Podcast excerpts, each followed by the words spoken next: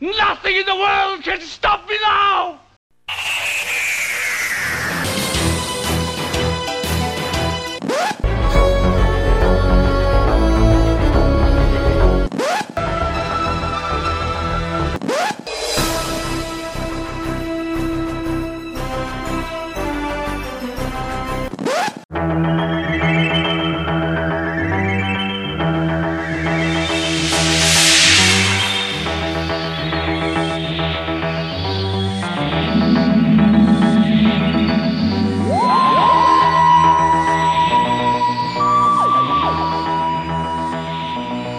That jarring cacophony tells you that you're back with the Power of Three podcast, the podcast that's bringing you an episode a day for the entire month of November. We must be mad. We're taking a quick break from published Doctor Who as we're having a look today at some Doctor Who that you can actually watch. There's an idea watching Doctor Who instead of reading it. What madness! What madness is this? I'm Kenny Smith. I'm here with a pair of co conspirators making their first appearances of the month, but definitely not the last. Let's go with the one who's closest to me geographically. You'd better say hello, co conspirator number one. I guess that's me then. My geography is not great. Yes, hi everyone, it's John. Looking forward to having this riveting discussion about a fantastic episode. And further up the road, Hi. you'd better say hello. Hi everyone, I'm Steevie, and uh, yeah, all I can say is No need to bring the tone down this early on, for goodness sake. Yes, I've been working. I'm working hard on that. Yep. I can tell. This is why this is our first first appearance this month. because of the complaints. Mary Whitehouse has risen from her grave to complain about this podcast. There's a horror film that was somebody could do. Mary Whitehouse has risen from the grave. That actually would be hilarious. I'd watch that. That brings us back to the Mary Whitehouse experience, doesn't it? Oh, You wouldn't let it lie. uh huh. See what I did there? One No, for all I- you we 90s see what you comedy did there. fans. Yes. Yep. We're not here to talk about the Mary Whitehouse experience and David Baddiel and Rob Newman and uh, Hugh Thing, Hugh Dennis and Steve Punt. No, we're here to talk about The Underwater Menace, which received its Blu ray animated release earlier this week. There we go. It's on our shelves, but we're not going to discuss the animation yet because on a wibbly wobbly, timey wimey way, we're recording this before it's actually been released. So we're just going to talk about the story itself in general, as that seems a fair thing to do. So, Steevie, when was the first time you saw The Underwater Menace? Um, last night, What? whilst I yep, yep, last night while I ran on a treadmill, having listened to the audio, I thought, oh, look what happened on the first of November. I've got access to everything I didn't have before, so I watched the the available episodes. I didn't read the book because that was 1988. I think the book came out. So this was this was new. I had seen the fish people, but I didn't know how it all fitted together. So there you go. Very, very new to me. What about yourself, John? Were you somebody who first saw episode three in VHS and then episode two later when it was recovered?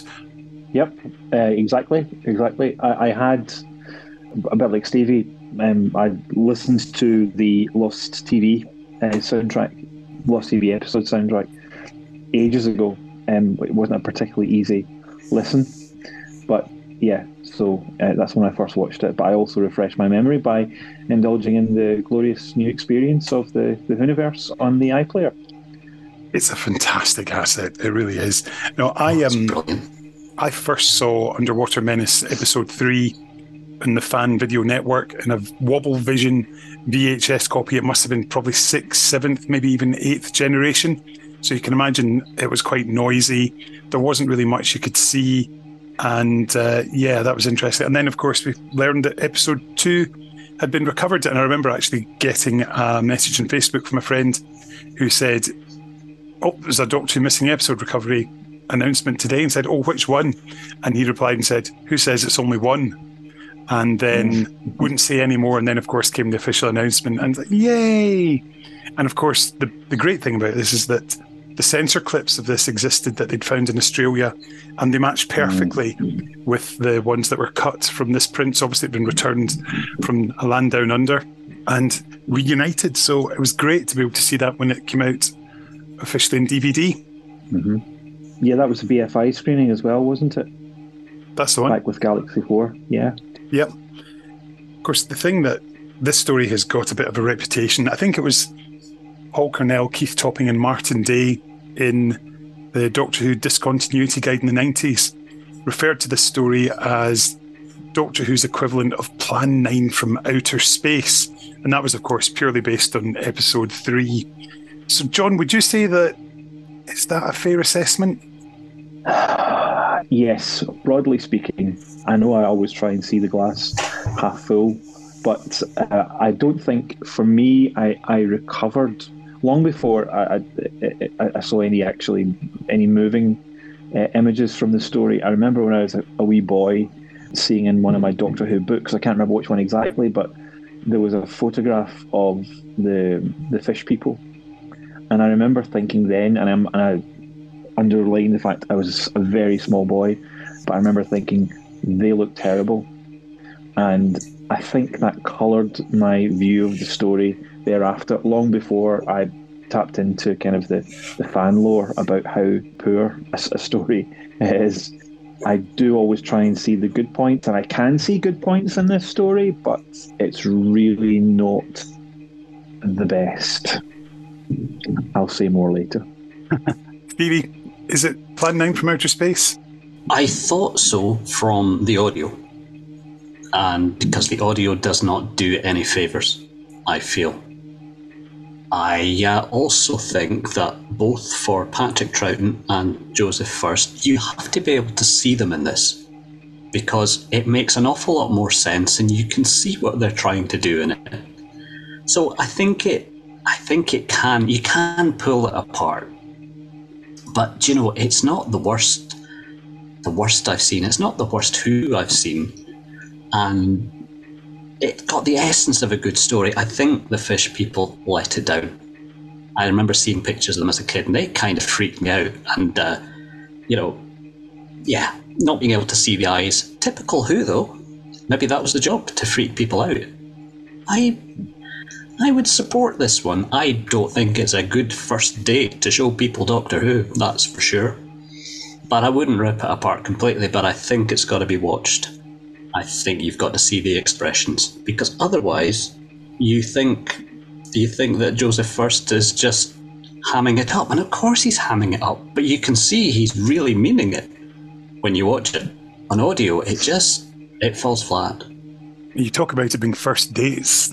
Effectively, this is our first date with Troughton because these are the earliest surviving episodes mm. of the Troughton mm. era, which I think makes it especially interesting. So it's quite interesting. Yeah, just, the, um, seeing Troughton's dynamic and his performance.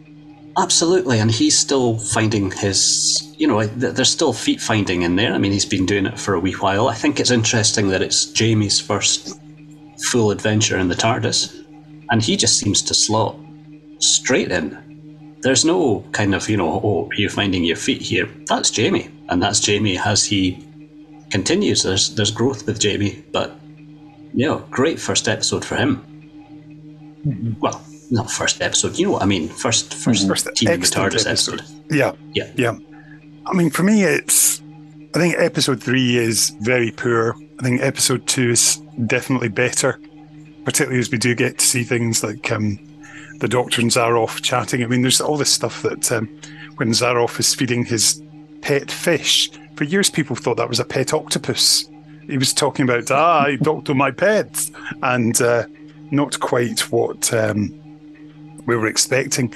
But uh, yeah, it's it's a very interesting one. I think that he definitely gives an interesting performance. I, mean, I think of him uh, also as I think it's Doctor Metz in Diamonds Are Forever.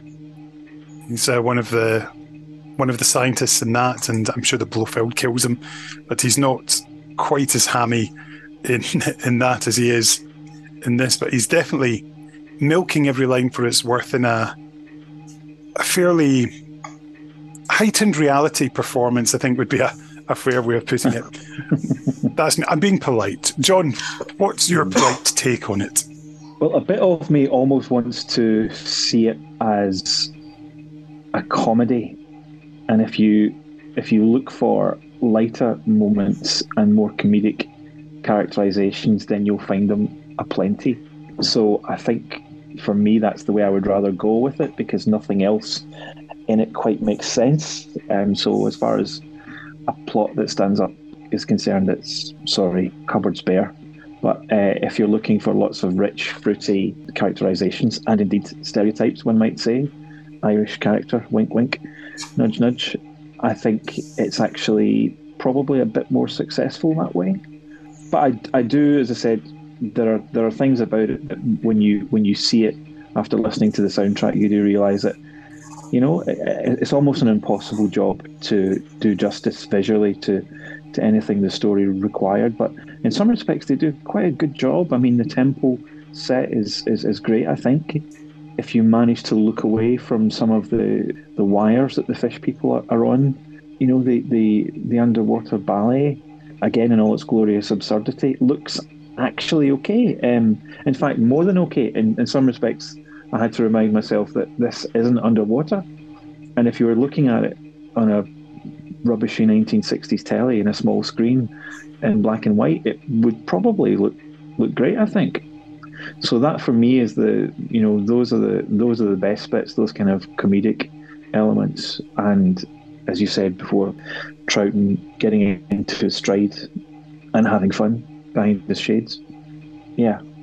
Yeah, I definitely agree that what you're saying about the comedy because I think there are a lot of very funny moments in this, and they are deliberately funny, and they're they're playing up the the silliness of it in places, and I think that is a good thing given that you've just had a, a serious story in the Highlanders where people are getting slaughtered. So here you're going to something that's the, pretty much a diametric opposite where you've got over the top, ridiculous monsters. Does anybody remember that picture in DWM of the fish people? It might even when it was Doctor Who Weekly, where somebody had given them spot red colouring in their eyes. And they looked ridiculous. Ah, that's ringing a that's ringing a bell. Something yeah. in the back of my brain. Did we not have them as well in an adventure in space and time, or am I making that up? Did we not have Yes. a, a? We had some, didn't we? I think I think there's a kind of a Menoptra, yeah. Menoptra, but Uh, then them, I'm sure. is it not one of the one of the cut scenes? I can't remember. Yeah, there's something something about that rings a bell too. Yeah. Yeah. Steevie, what's your thoughts on the on the silliness of it? Well, the silliness of it. I mean, I, you, who can't love? Um, is it Jacko and Sean? And then you know the. I mean, it worked. Actually, this worked better on audio with you know Jamie going back into a line trying to get picked to be sent away. I think the unintentional comedy is it's obviously such a small cupboard that were, I mean set they were filming in. so you know the camera angles are tight, the cameras are tight. So you know trying to spread people out um, becomes an you know an impossibility, and that adds to the the tongue in cheek humour of it. I think it's a bit like watching Fawlty Towers, watching the um, the walls wobble. You know, you just accept that's that's part of it. Yeah, you know, I mean, again, unintentional humour. You talked about the pet oct- octopus, and that's what it's described as in the audio. So it was a bit of a shock to see little fishy swimming around there. That brought a, a chuckle, and the, the biggest chuckle for me, knowing how small these sets were and knowing how hot these lights were, the poor souls that were in the wetsuits as their costumes. I mean, that that's got to raise a, a chuckle. I mean, first of all, you had the guards, the general guards. Then you had uh, Ben and Jamie in wetsuits as well. I mean, that's that was just ugh, you could see the steam rising. That was funny. I have a lot of friends who particularly enjoy those moments with Ben and Jamie in wetsuits, but we shall For completely different reasons. to what I'm completely different reasons. Yep. But um, why don't we just pause for a wee second uh, because we've got some guests to join us today.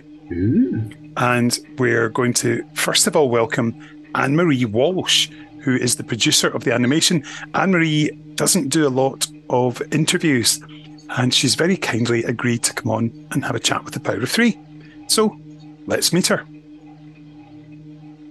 Hi, Kenny. Thank you for taking the time to do this. My name is Anne Marie Walsh, and I am the director and producer of, well, a number of these Doctor Who animated series, The Underwater Menace being the most recent one that we've released.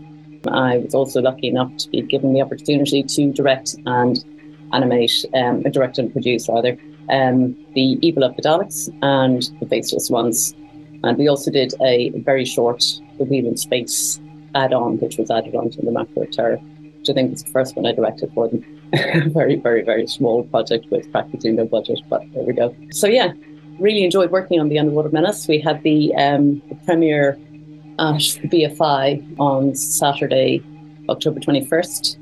I think it was well received. People were certainly very pleasant about it at the time, but I guess time will tell. So I think the um, the DVDs are going out now, so a lot more of your audience will will get to view it very soon. So I'm looking forward to hearing what people think, and I hope I hope they're happy with with how we've interpreted it and how we've presented it in the animated series. Fantastic. Well, I'm looking forward to seeing it. I've only seen the trailers and things at this point, so I'm very excited because these animations are always a highlight of my year, which means I probably should get out more. But uh, it's always nice to have these new ones. Please don't, please don't keep watching them. oh, I will do. I will do. I promise. I promise. Cubs honor. There we go. so maybe um, wind back the clock a bit and tell us how you first became involved in the, the field of animation. Sure. I started in well many years ago I actually did a an evening course. It was actually a Saturday morning course in hand drawn animation in Dublin, in Ireland. Some of your listeners will have picked up. I'm not from the UK. Um, I'm actually from Cork, in the south of Ireland. So I did a hand drawn course on paper in um, animation in Dublin. Absolutely loved it from the first day, from the first time I started drawing with pencil, and after that, I was lucky enough to be accepted into a postgraduate course in St Martin's in London. I planned to spend about two years in London, thinking I'll, you know, make a start on my career there and then move elsewhere. But spent ten years in London. Then spent maybe a year, year and a half in China, which is again a very interesting experience, especially in animation, um, and seeing how animation studios work there and then came back to the UK after that. And I'm currently based in Manchester, which is really wonderful, especially if you like the outdoors. So, how did you first become involved in the Doctor Who animations? A few years ago, I'd moved up to Manchester to work in a studio here. It used to be um, Cosgrove Hall, in fact, so it had a very good reputation. Um, I remember watching reruns of Count Duckula, who was one of my favourites when I was a little kid. And when I heard that Cosgrove Hall had reopened in some form, I was still in London at the time, I came up for a seven month contract, and which was rolled on and rolled on. So I worked for, with them for a while. And I had just decided to go back to freelancing again when I got a phone. A friend actually passed my number on to somebody um, who was looking to hire animators, and it was Charles Norton who used to direct, um, who actually directed Daleks and a number of he's been involved in the Doctor Who franchise for a long time. In fact, he still works on our team as consultant, and he um, is incredibly helpful when it comes to the VAM, the value-added material, the extras on the DVDs and Blu-rays. He's incredibly knowledgeable about Doctor Who in all forms. So I worked as an animator on the team for the first for um, actually was a the Daleks? I think it was Daleks. In fact, it was a crazy schedule we had six weeks of animation. Yeah, it was it's quite different to how we're working now. Uh, we did work in Animate, which was then called Flash. I think that's about the only similarity. But yeah, it was incredible the schedule he was trying to turn turn things around in. But I think it was one of their, their early ones and they were still trying to figure out what they could actually do basically. And then he asked me to come back on and work on Shada and invited me to work as the animation lead basically on it which was good. And then get an opportunity to direct the short, The Wheel in Space, for um, which was that, which was an add-on on the Macra one, which was actually done in the studio in Bristol. And then I was invited to take over directing and producing them. And I started with the Faceless Ones and then Evil, and now on the. So yeah, it's been an interesting journey. So sort of worked my way up from animation, basically. I mean, I find it fascinating to know that you're coming into this crazy Doctor Who world with an outsider's perspective and not the fan perspective, and I think that actually helps. I think it makes the fact that you can tell the story perhaps you're interpret like a director would originally in terms of getting the designer and things like that, and you're coming in with that outsider's overview. it is very different. I think. I think what's what's great in our team is that you know a lot of the the animators, compositors, storyboard artists, etc. They're all professionals. Most of them have worked in the industry for twenty years plus. But we also have a number of people who are very, very keen Doctor Who fans and know like they have encyclopedic knowledge of Doctor Who. It's really fascinating and amazing every time we're having chats. And some are friends now and we just sit down having chats, and it's just crazy the amount of detail they they have about the, about everything in the Doctor Who universe. But I think it's really, really important that people like that are on the team as well, and that we have that balance. Obviously, we need professionals to do the work to a certain standard, but it's it's critical that we have people who know Doctor Who and know what the fans like and know what's important to the fans, and will tell me what's important and what I, if I get something wrong, will pull me out and or if I miss something really important or so, for instance, the TARDIS has been changed in design numerous times, and for various reasons, like when they had to make a slightly shorter one so it fit under, under a cave and various things like that. So, it's so important to get the model right. So, my first thing on every series is checking with Charles is this the right one, or is this the time they changed black to white and white to black here, and they changed this side? And he was like, no, they used a slightly short, shorter one on the outside, but then when, when they shot inside, they used the bigger one again. And so every detail has to be checked. So yeah, so I think it's it's it's really important to have a combination, and it's really great to get fan feedback as well and see what they like and don't like. And the Underwater Menace, it'd be interesting have a chat, having a chat after you've seen it, Kenny, because they really haven't shown much yet. I mean, they haven't they haven't released the actual trailer yet, which is a bit funny. Only the teasers come out, so, you, so the audience, unless you've been to the premiere, Sad Um, it wasn't. yeah, very few people have seen much at all. It's quite different visually. So I know some people think that the animated series, there's a bit of a split, I think, sometimes in the fan base about this. A bit controversial, maybe, that it should be a frame by frame remake of the original. The problem is, animation is completely different media. It's a, you can't make film in the same way. And also, we're working with Flash, and there isn't a budget to redraw every frame, frame by frame, and it also wouldn't work. For instance, you can have alive characters like actors standing around and not really doing much and saying much as they would have in the 60s. That sort of editing style is popular. But you do that with, uh, with animated characters, and even if you have subtle things like blinks and shakes of heads and moves and weight shifts to keep them alive, it still just looks really odd. It doesn't flow in the same way. We have to edit it differently and the type of shots you do in animation to make it work, to make it flow, and to make it feasible, frankly, to animate. You don't want to have loads of full body shots with lots of people in them walking three quarters perspective towards screen, up and down stairs all the time. Do a close up, do a mid shot to the person who's talking instead of having everyone in frame all the time. It makes a big difference in terms of are we actually going to get the project done? You know, so there, there are loads of reasons and on top of that, like for instance, the Underwater Menace, the first director who was supposed to do it, went through the script and said he couldn't do it, he didn't think it was feasible, and refused it. And then Julia Smith came on and she did it instead. They were working on shoestring budgets, we're working on shoestring budgets, but they didn't get to do it in the way they would have wanted to do it if they had a bigger budget. What I do is I go back to the camera script. We have the audio recordings, and we are we try to stay true to that. We take those basically as our source material, our original source material, which is what they would have had, except obviously they didn't have the audio recordings, but we stay true to that as well. That's an authentic source for me. And we make it from that. So in the camera scripts, they describe the temple as this huge cavernous space, the size and scale of which has never been seen. I'm paraphrasing here. And the, the goddess Amdo is a huge seated, terrifying figure with ruby eyes.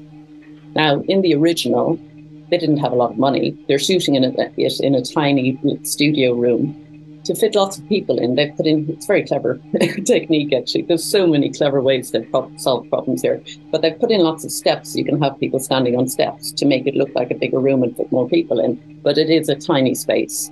And for the goddess Amdo, they've basically got a sort of large tinfoil mask ahead. But why not? Because we're drawing it. Why not draw a huge big temple? Why not draw a big seated figure of Amdo with scary ruby eyes? You know, why not have the big shark tank that they had imagined? We can do this because we're drawing it and we can draw something more scary and bigger and bigger scale. So we should do it, I think. I think we should do what they wanted us to do. We should take it from the script and we should make it.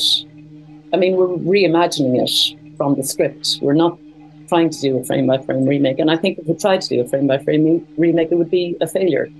I don't think it would work.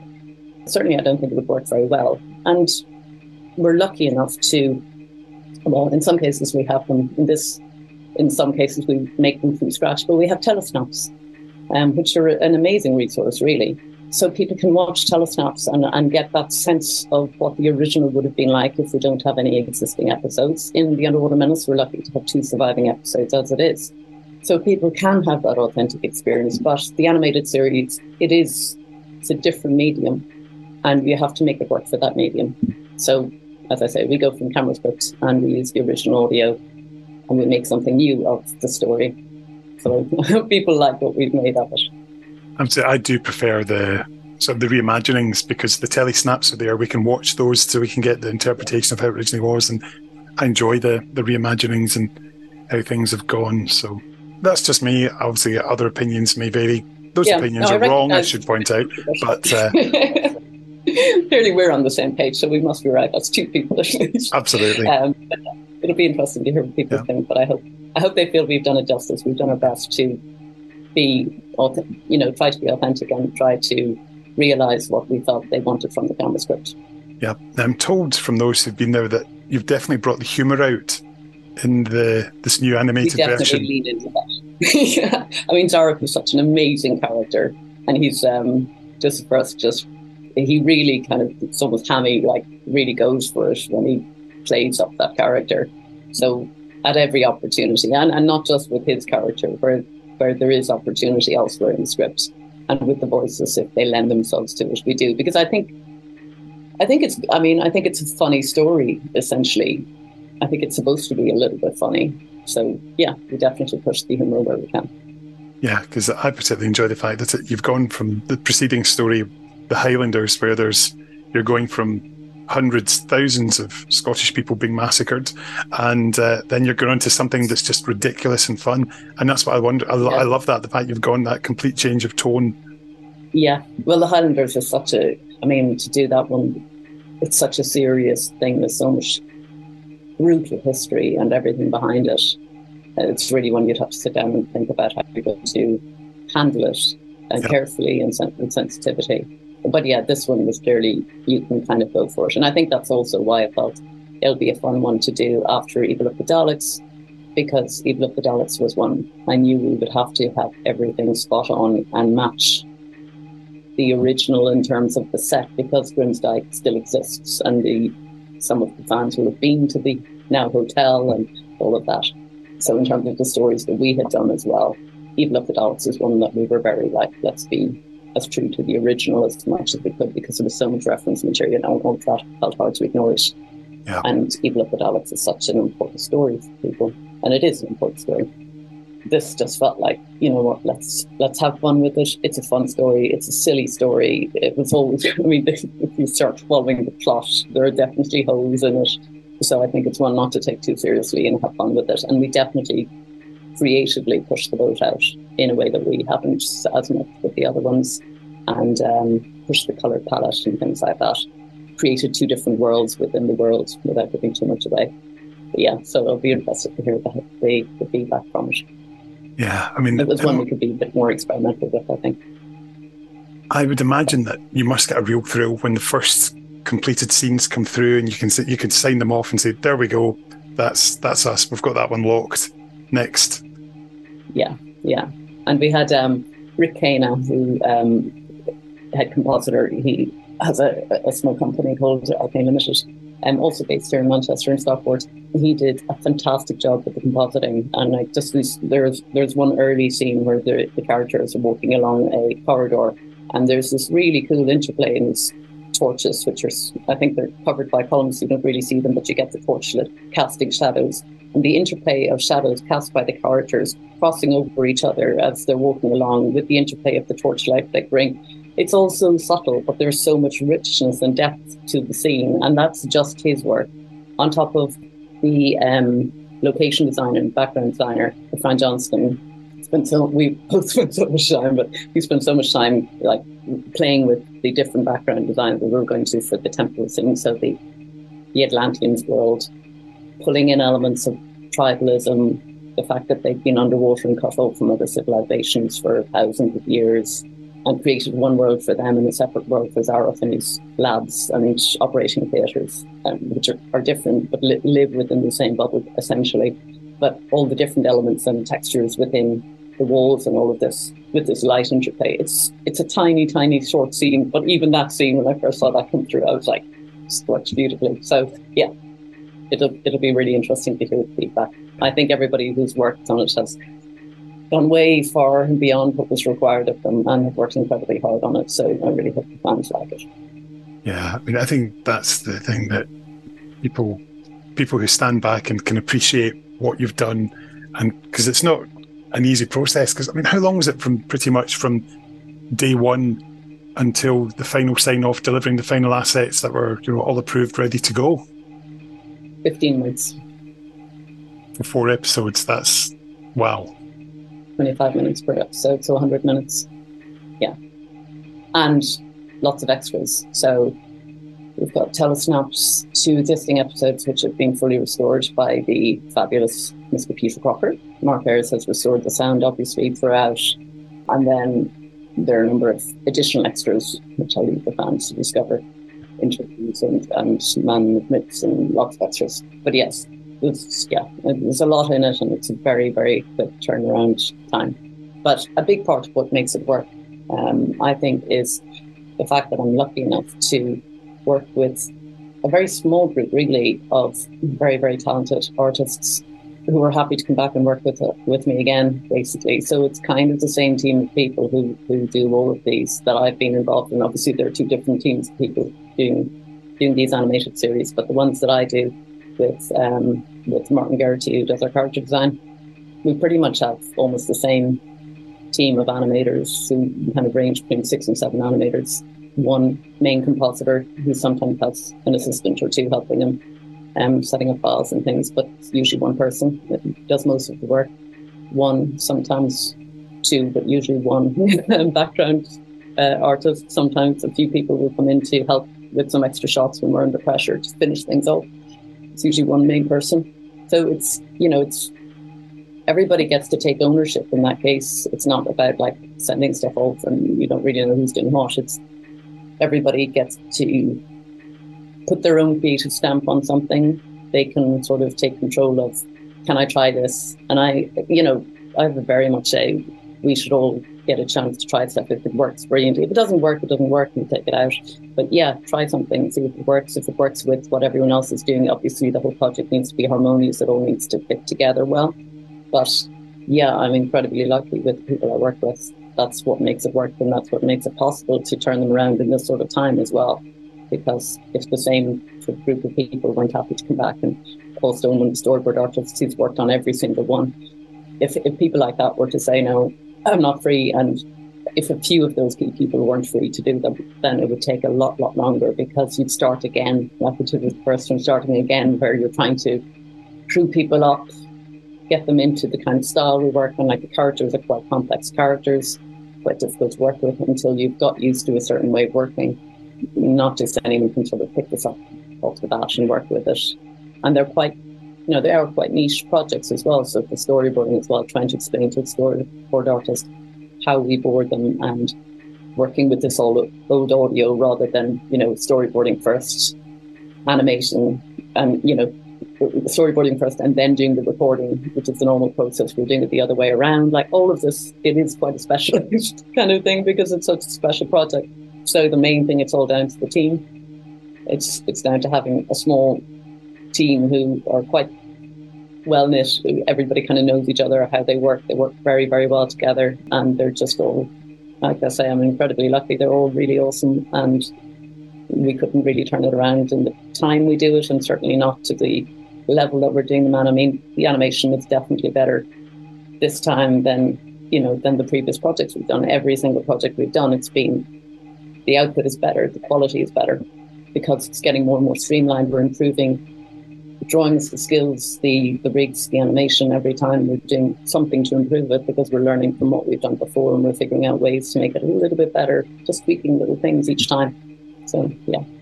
What I really love is the passion you speak about it. The fact you know you're talking about Professor Zaroff and describing the character. And for somebody who's not a Doctor Who fan, the passion that you have for your work and how you've emotionally involved you've become with it is really, really making me smile. Oh, you can't but. I mean, when I say I'm not a Doctor Who fan, I'm saying that within the context of Doctor Who fans, because I feel like to say that I'm a Doctor Who fan is to misrepresent my my knowledge in this area because I'm aware of those who are truly knowledgeable. But since I started working in these, I don't think it's possible to not develop a real soft spot for, especially the characters you've worked for. Like Troughton is an amazing, eccentric, cool character to work for. I love, I love that character, and I mean the animators as well. You can see it in, you know, obviously we'll go through the sort of gestures and poses he pulls, which he's learned a lot from Hartnell. Like he adopted that kind of this these poses the holding the lapels and the all these different poses from Hartnell to to make it credible that he's being regenerated. And it's fun, but he's very much made it his own character. Like he's he's very much an eccentric, fun doctor versus Hartnell, who's a much more serious character. I just think he's, he's brilliant. And yeah, with all the characters, I think you kind of develop a relationship with them the more you work with them. And especially with the bigger characters, then you, you get to really love them. Like the, com- the commandant in um, faceless ones still one of the best characters I've ever worked with, and it's years ago now, but still, like every every time some one of the animators got him, they were like, "Yes, he's brilliant." His voice was just fabulous. Um, so I think it's it comes down to the. It's funny working with voices from the 1960s, and you're still like, "What a brilliant actor!" Listening to this voice, or yeah, it's so it's it's lovely actually bringing them back to life in another form, and giving them a chance to act again. Yeah, well, thank you for all that you do, and please do carrying on bringing all these wonderful characters back to life for a long, long time still to come. It's a privilege and a joy. Thanks, Anne Marie. Thank you, Kenny. Many thanks to Anne Marie taking the time to have a chat with us. She doesn't do many podcasts, so we appreciate her taking time to have a chat with the Power of Three. And now we're going to have a quick word with somebody Anne Marie just mentioned, Martin Geraghty. Well, I'm Martin Geraghty, and I did the character design on the animated reconstruction, which has come out this week, I think. Released this week, yeah. Yeah. So it's out in the wild. Yes, so started not long after. Um, I think the ink on Evil of the Daleks was still wet when Anne Marie gave me a ring and said, "You know, what do you think about another one?" And she always sort of sounds us out and says, what's a good one to do? You know, because she doesn't, she she knows she's she's a Doctor Who fan now by default because of uh, all the work she's she's done on them. But uh, there's certain stories, especially the '60s stuff, that um, she she'd like a bit of advice on and what we think is achievable and what have you. Because these things are all done on a budget and not to the greatest amount of uh, time. And I think, uh, to be honest, she mentioned Underwater Menace. And I thought it was I thought it was risky because it's not a small cast. There's a lot of characters in it, and it's it's big. Really, the, the ideas are big. The audio's big. What we got on screen due to the limitations of the production, and I think it having to be done on the hoof, as it were, uh, doesn't match up to the obviously what was being attempted. But yeah, that was the one that was chosen. We we knuckled down to it. So uh, probably about a year and a half ago, I think I I got the call. I think I, you know you forget because as soon as I'd finished this, I went straight onto Dad's Army then. So and that seems like I was doing Dad's Army for ages, and I think I only started it in March, just gone. So um, yeah, you lose all sense of time, and especially if you're working on your on your own in a studio. You know, you start work at eight o'clock or nine o'clock in the morning doing the character design, and before you know it, it's six o'clock in the evening and you've barely moved. It's crazy. Yeah. So yes, that's how we got. That's how I got involved in the underwater menace. So I would imagine that you know, having worked previously on your stories like Evil Daleks, um, you, that means you've already got sort of like your basic Troughton elements together, or would you do new ones from scratch? Well, actually, I didn't. The one, the Troughton and the Jamie that have been used since. I think they were, they were used. They were, they were brought in in Evil of the Daleks. weren't done by me. They were done by another animator because we were finding the rigs weren't moving properly. So while I was doing the subsidiary characters in Evil of the Daleks, can't remember which chap it was. Uh, but he was one of the team working on Evil of the Daleks anyway. And he redid the Doctor and Jamie to free me up to do the other guys. So yeah, it's we do have them now. Anyway, yeah, we have his um, designs on file, and the only thing I'll I'll do is, I mean, they're used for if the doctor's ex- stood stood up explaining something to Maxtible or whatever. Um, they're used for that for those kind of scenes. But if you ever see a scene where the doctor's unconscious, or he's uh, kneeling down, or he's doing something specific, a, a quite specific pose that he needs to be almost crowbarred into with the original rigs. So I'll I'll do the uh, these specific poses, and then they put the animated head. I draw it so that you know it's a three quarter angle, so they can still use the existing model head. So yeah, uh, in terms of that, I mean all the other characters, yes, are, are done by me. I think, yeah, yes, yes, just those two. Fantastic. So we've got Professor Zaroff, a character who's fantastic features, all there, pretty much ready to be caricatured and put into an animated drawn form. So does that give you quite a lot of freedom? The fact that you've got this wonderful face and that you're so expressive, and then how many versions will you create of him? Oh yeah, it was brilliant to do. Um, Anton Anton Furst, the actor. Yeah, because he's the two episodes that we've got. He just he's giving it both barrels, isn't he, all the way through? It's just it doesn't hold back, so it's really fun. I had him. I was already aware of the actor. He was in uh, the first episode of Callan, I think. So I had good reference of him in that, and he's also in Diamonds Are Forever. He's, a, he's in a Bond. He's in a late Connery Bond film. I think it's Diamonds Are Forever. Yeah, I, uh, I was able to use those The problem about halfway through I found was that um, my laptop blew up that was using, and I got I had to get a new one like overnight. Well, literally within hours. The, the battery just blew up, and as I was typing on my keyboard, the thing the thing lifted, the whole the whole deck lifted up, and I was like, oh my god! I was like Adric pressing that thing at the end of Earthshock, knowing he knows it's going to blow up. So I was like, well, I'm not touching that again. So then I had to go and get, literally get a you know, a reconstituted uh, laptop from a local guy, pretty much, you know, within the within three hours, in order to carry on getting work done. And lo and behold, they don't have a DVD slot in them anymore.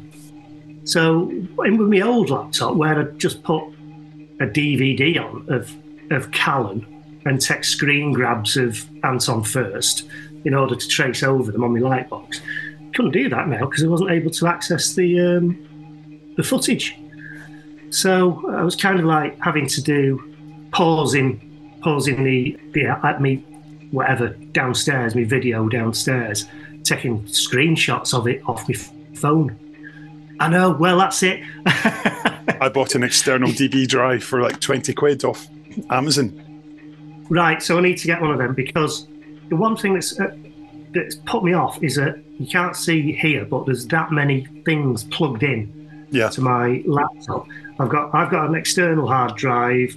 I've got my Wacom tablet, uh, mm-hmm. which is what I draw on. Afterwards, I, I, draw traditionally, but I use the Wacom tablet for cleaning up uh, after I've scanned them in. I've got a light box. I usually have a big pile of reference material, and there's barely a square inch of space left. So I'm just wondering if I got one of those where I'd put it. I'd probably have to lash something up and have it, uh, uh, you know, suspended from the light over my desk.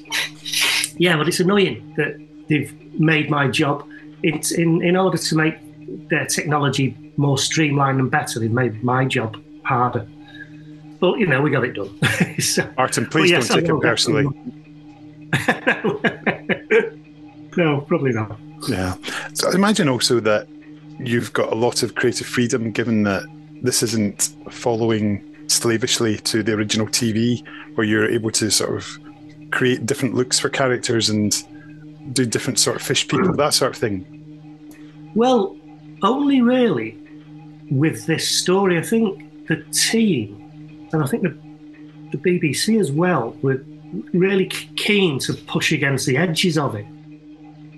And also because some of the character designs in the original, the, kind of sea anemone hats that the um, the priests wear, would have been really difficult to animate and draw and have been really time consuming. So I was brought in to the well, I joined the team. I was, you know, I'd been hired and was I had the job, but I was just finishing another job on off. So I was having to. I came onto the, the job slightly later than I would normally, and I saw some of the background designs that were going up um, on the file share, and I thought, wow, well these aren't anything like the BB, you know, Lime Grove Studios or whatever, wherever it was he filmed them. They've really sort of gone all out here, and you know, Temple of Amdo was huge and totally different to what we saw on screen. So that kind of gave me a bit of carte blanche to change the designs a bit, and uh, well, probably quite a lot in the end. And I was thinking along the lines of, say, the guards, you know, having helmets made of you know, gaping fish mouths and the the arms of the, the kind of gauntlets on their arms are the tails of lobsters. You know, that kind of thing. not literally the tails of lobsters, but based on the tails of lobsters. A lot of netting on things because they'd find nets washed up and what have you. So it's and conch shells for hats, big conch shells. And Anne Marie had sent over like massive mood boards of things she'd found different types of fish, different um, kind of marine biology, colours, even um, some kind of weird sci-fi films from the '60s that we we used in in the kind of tone of what what we were aiming for. So yeah, I was I did feel far freer to do more on this story than I did on the Faceless Ones and Evil of the Daleks, which essentially had been nearly three years of drawing men in suits.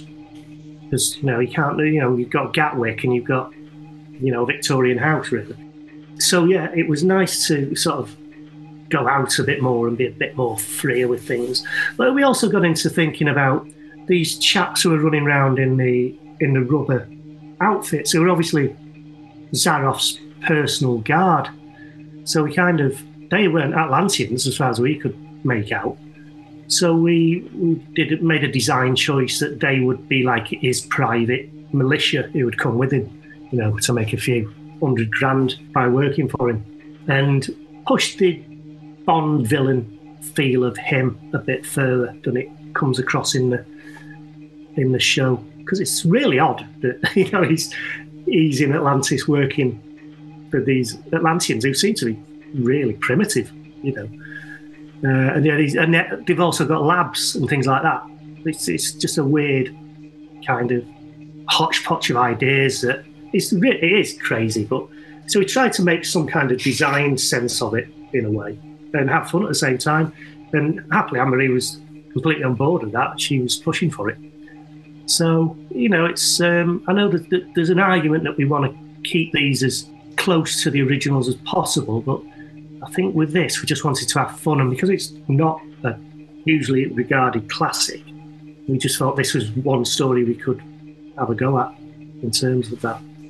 Did you get to the BFI to see the premiere of it? No, I didn't. I'm not really travelling uh, that much at the minute, so I didn't make it down. Uh, I've seen bits on YouTube uh, where people have filmed the Q and A and all that, so that was fun to watch that. But the uh, the response that I saw, I saw online was, I mean, I might not, I might be look, just looking in the wrong places, but it seemed to be mostly positive, for which I'm always uh, grateful for. Because it's such a thrill to do these things, being a Doctor Who fan. You don't want to alienate your audience, but at the same time, you want to maybe also make it fun for, you know, I've, I've seen uh, people online saying their eight-year-old kid came in and sat down and started watching it, and you just think, well, would they have watched an old, faithfully reproduced black and white version of it? So there's that argument to be had. So it's it, there's a line to be trodden, and um, hopefully we we got it right and just just made it a, f- a fun bit of escapism for an hour and a half. Fantastic. Martin, thank you very much. Okay, thank you. And thanks to Martin as well. Steevie, you've got your hand up. Can I can I also mention another humorous bit again from the audio? We've got Zaroff, you know, killing. Oh, I'm not good. This is a Damon he kills, and in the book, you know, he starts off with a spear and then he finishes off with a sword. In the visual, we see him getting stabbed with a spear, which then wiggles gently. It's like if you haven't seen it, go back and watch it. I reckon he's in his death throes and he thinks, I'm going to get this good acting here, and it's just gently wiggling, gently wiggling. it's worth going back for. And then, of course, and you can see where it all went went wrong between the the um, episodes going missing and the audio being made. Zaroff has a sword, and he's wandering Uh-huh. around with that. And the next thing didn't have a sword initially, uh, you know, because he stabbed him with a spear. Gotta love this. Oh, good old continuity. Let's let's have a chat about the performances. As um, there's some very interesting ones in this. Uh, obviously, we've mentioned Joseph Furst. John, what's your thoughts? I think there's a lot of um, frantic eyebrow acting going on from the, and I've forgotten his name again, having looked it up, the uh, the Doctor um, character, not Doctor Who. Uh, I'm referring, of course, to Damon. Uh, yeah, it's good to see someone who became pretty much a fixture of, of my childhood acting in other roles. Oh yes, Colin Jeavons, who was later in K9 and Company. So uh, he delivers a, a, a good performance, I think. But apart from that, I think you know there's a quite a bit of amdram going on with some of the lesser roles. There's that bit with the the the priest and the doctor having their kind of conference, and there's this figure just standing about in the background, obviously spying on them, but it's not really followed up. Uh, and so I thought, mm, no. So I think the regulars are doing a good job for the most part. Polly's a bit, a bit whiny, but as, as Steevie was saying, um, it's a very solid and continuous performance from from Frazer Hines as as, as Jamie. I think he does though tone down the, the, the accent uh, as as he goes on. It's Yeah. it's pretty broad and and yeah, a, a bit too thick. The in this Highland one. Lilt. hmm But yeah, that kind of settles down o- o- over the remaining episodes. So no, I thought I thought it was I thought it was good, and I, I thought while there's no rationale for any of Zaroff's actions, you do see in the performance a hint of a believability of someone who is just basically who has gone mad for for whatever reason. So I think he plays a madman very well, who wants to burn the world. Yep. Before we started, we referred to a, a certain British actor. When we we're talking about the part of Lolem, the priest, who's played by Peter Stephens, who, of course, we will all remember from Cyril the Schoolboy in The Celestial Toymaker. But what a camp performance, we could say. Because at first, I almost thought, is this a young Biggins? That's exactly what I thought. I had to go back and make sure it wasn't a young Biggins because it, it that was just just the looks and the the inflection and the change of the words. That's a part made for Biggins. Have has Biggins been in Who? No, I don't think so. He's done the one Doctor for Big Finish, where he plays Uh-huh. a version of the of the Sixth Doctor, and I would highly recommend it. We did a Christmas episode on it a couple of years ago, and uh, I would definitely recommend it. It's it's really good fun, very good fun. Where Biggins effectively is playing the Doctor, but dot dot dot two ninety nine from www.bigfinish.com. I would recommend it as a good festive listen. I think we should start a wee campaign to get Biggins into a cameo Yeah, in Doctor Who. I think I think that's missing from his CV. I would agree with you. It wasn't Biggins, but uh, oh, it could have so been so been him. Yeah, I think basically what we're all saying here is that Biggins are best. Anyway, Oh, moving swiftly yeah. on. Yeah. Also, Noel Johnson as King Thous. Quite a, an interesting performance. It's, he's sort of playing it but it's very much. I don't know. It's a very strange performance. I didn't feel that I got to know the character at all. It's sort of just like he's there, and he's saying the words, Mhm. but there's not much, you know, of an authority to him. He's maybe almost too deferential to Zaroff. To Zaroff, yeah. It was a bit, a bit. Uh, have either of you seen? I I don't know what it would have been. 1970s sort of the BBC Shakespeare adaptations. You know, Julius Caesar, that kind of thing. It's it's a wee bit. The whole thing is a wee bit that in places, but his performances especially. I've decided on the character, and this is what you're getting. You don't need any explanations. Just let's let's run with it. Bit odd. Nothing wrong with the performance, but again, maybe maybe this stuff is a wee bit disjointed amongst them all. And I should say that it was it was Ramo that uh, that the spear was impaled in, not not uh, Damon. But I mean, I, I like I liked most of the performances. Uh, The guards, it's like any red jerseyed guard, really, or red wetsuited guard. They don't have a lot to do. There's not a lot of character development in there. I think that um, Ara, the girl, who played quite a pivotal part in the whole thing, uh, I think she she pulled all that off really well. And and, and those those girls' costumes with the headpieces, uh, they they were really really really good. They were a little bit better than the kind of plastic foamy bendy things Yeah. that some of the The others. were rest of the headgear is absolutely bonkers. And I think that's been toned down in the animation, as- as far as I can tell. And the guards as well, I think they've had a makeover. And I think that would probably help the credibility of, of, of the story and, and dial down a lot of the silliness because it's hard to be taken seriously when you're wearing an explosion in a fuzzy felt and pipe cleaner factory. but well, and that, that, that flexes as you go. Yeah, yeah. Um, what year is this set in? Because I was a bit confused about that. There's a throwaway line in the audio. Oh, it must be 1970 something because of a bracelet. Yep. I There was something from the Olympics in Mexico. I think it was 1968 was Mexico, something like that. And there was the, so they knew it was set after then. So I think that's the mm. the clue. So, So it's sort of, I'd imagine just- it's early 70s. So we're just discounting a, a, a meddling monk or whatever who just had to drop that. This is the evidential proof that this is 1968. There's a bracelet that they've just happened to find. That was a bit weird. It's- accepting that. It's odd. But you're, the weird thing that, oh, it's not a weird thing. The thing that I always found quite interesting from looking at the telesnaps is that when they arrive on the surface of Atlantis, there's like two huge caves in front of them, sort of like squarish shapes. And it's exactly the same location that features in Destiny of the Daleks in season 17. So it's the, the same. So we can get a good idea as to what uh, the surface of Atlantis would have looked like. So it's a quarry, basically. And Ah, uh, but but uh, but which Atlantis, Kenny? How many have Yes. you visited? Or is, One of or is that a, a present we don't want to open?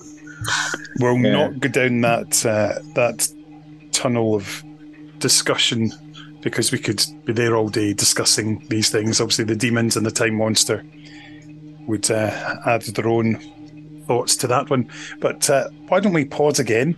Because it's time for our second guest. As usually, when we have a chat about these older stories, we like to get Peter Crocker on to tell us about restoring the pictures. So he's going to tell us about restoring the films and a bit of work in the animations. My name is Peter Crocker. I'm, I do the picture restoration and a few other bits and bobs on the uh, the uh, Blu-ray collection and animation ranges. So, The Underwater Menace, it's been a few years since you last had to work on that one. So, was there quite a lot to do this time around? Yeah, not, not that not that many years. I, I, was, I was looking at the file at the moment. One of the things I'm doing is with a with a view to um, machines not being available forever in good condition. Uh, I've been archiving the um, all of the old dig- digital Betacam tapes in in my archive to uh, to computer LTO tape, which which when I after I'm long gone, other people will then be able to access, if not easily, at least reliably. Um, and Underwater Menace was one of the, was one of the ones that I was digitizing, and I think the last time I did it was 2015, according to the files. So it's not that long ago. A bit's changed since then, but not a massive amount. The, I think the, um, the the main thing that people might have been hoping is that we'd get new scans done for the original episodes to go on with the animation. But um, but realistically, the, there was never going to be the the funds available to do that. It's not that expensive actually. I mean, the, the, the cost of scanning a 16 millimeter film and the subsequent restoration is pretty minuscule actually compared with the the costs and you know the, the, the expense and difficulty of of animating four episodes from scratch. But that budget is, you know, as, as people will be aware, with a, a lot of the sort of you know rumours and fears and, and hopes over the last few years, it's sufficiently expensive that it's hard to uh, for, the, for to make a business case for it, and they have to make you know make their money back. So, you know, every um, every few hundred pounds or, um, really does make a difference. So, what that means, to cut to the chase, is that while while we have uh, recently got a, a, new scan of the the, the rather the rather damaged and uh, damaged is the wrong word, the worn and and cut episode two that Terry Burnett had. Uh, we have got a nice new 2K scan of that to work from when the time comes. For, for this, because the existing episodes are very much added value material, extras in old money to the to the animation.